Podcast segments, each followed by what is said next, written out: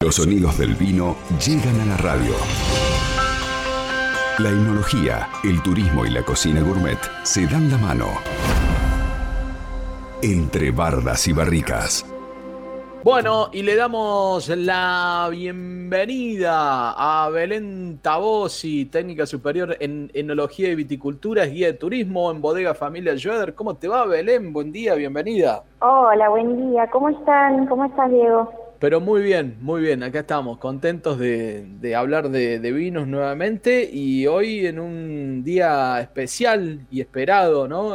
para el vino patagónico, el Día Internacional del Pinot Noir, eh, la uva que representa a esta parte de la Argentina, Belén. Sí, sí, Patagonia en realidad es representante mundial del Pinot Noir, por eso es muy importante para nosotros este día, que en realidad es el 18 de agosto, el Día Internacional de esta cepa que es muy rica, la verdad que se han tomado el Pinot Noir, en mi casa es mi vino favorito, así que estoy muy contenta por ahí este programa para representarlo mejor. ¿Y de dónde proviene esta, esta uva, la del Pinot? Bueno, en realidad Pinot Noir proviene de Francia, ¿sí? De una parte de Francia que es una zona muy, muy fría, la parte de Borgoña, y eh, en realidad es una cepa que estaba mal vista. Nadie la quería, pobre Pinot, en realidad, porque es muy chiquitita, es muy difícil de cultivar, necesita muchos cuidados, tiene una piel muy finita, pero tan finita que vos la tocas y se rompía la uva.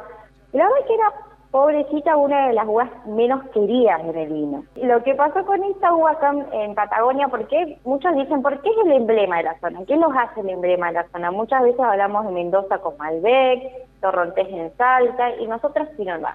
Pero esto es una para, ahí un dato reiterativo que siempre digo, en realidad la uva se sintió bien acá. y Nosotros no hicimos nada para que esa uva se siente bien.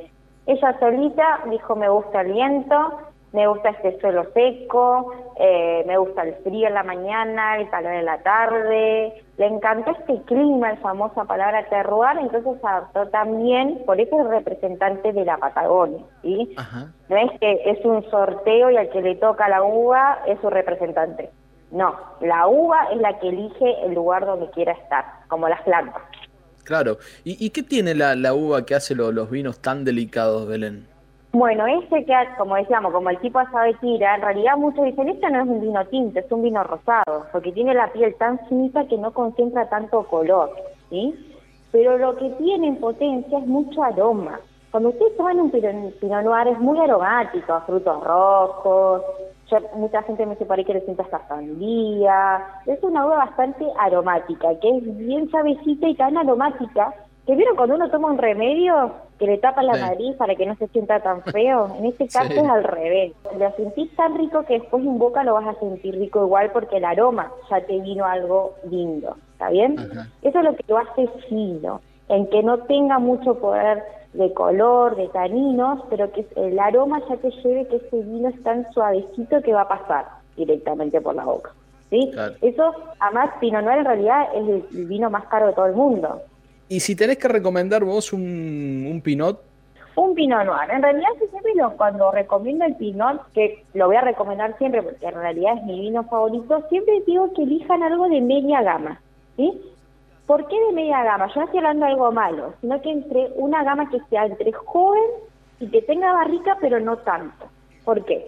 Cuando vos tomás un Pinot Noir de media gama, tenés lo aromático de un vino joven, como si tuvieras la uva en potencia, o sea, estás tomando como la uva fresca, pero a la vez un poquito de cuerpo y taninos que provienen de la barrica, ¿está bien? Pero es como la mitad. Ese vino va con todo, con pasta, con asado de tira, con vacío, con lo, con lo que más te guste, hasta con pizza, ¿está bien? Eso es lo que realmente recomiendo en el caso del Pinot Noir. Un vino de media gama. Creo que me respondiste la, la, última pregunta que tenía para hacerte, con qué se puede maridar. Es muy versátil, digamos. Es muy versátil, justamente, pero no va con todo. En realidad yo hoy había armado un programa de pizza con amigos, por eso me vino la pizza. Y bueno, el pironar va con todo tipo de pizza. Si te gusta el agridulce, con la pizza de ananá. Si te gusta algo más fuerte, la pizza de rúcula, por ejemplo.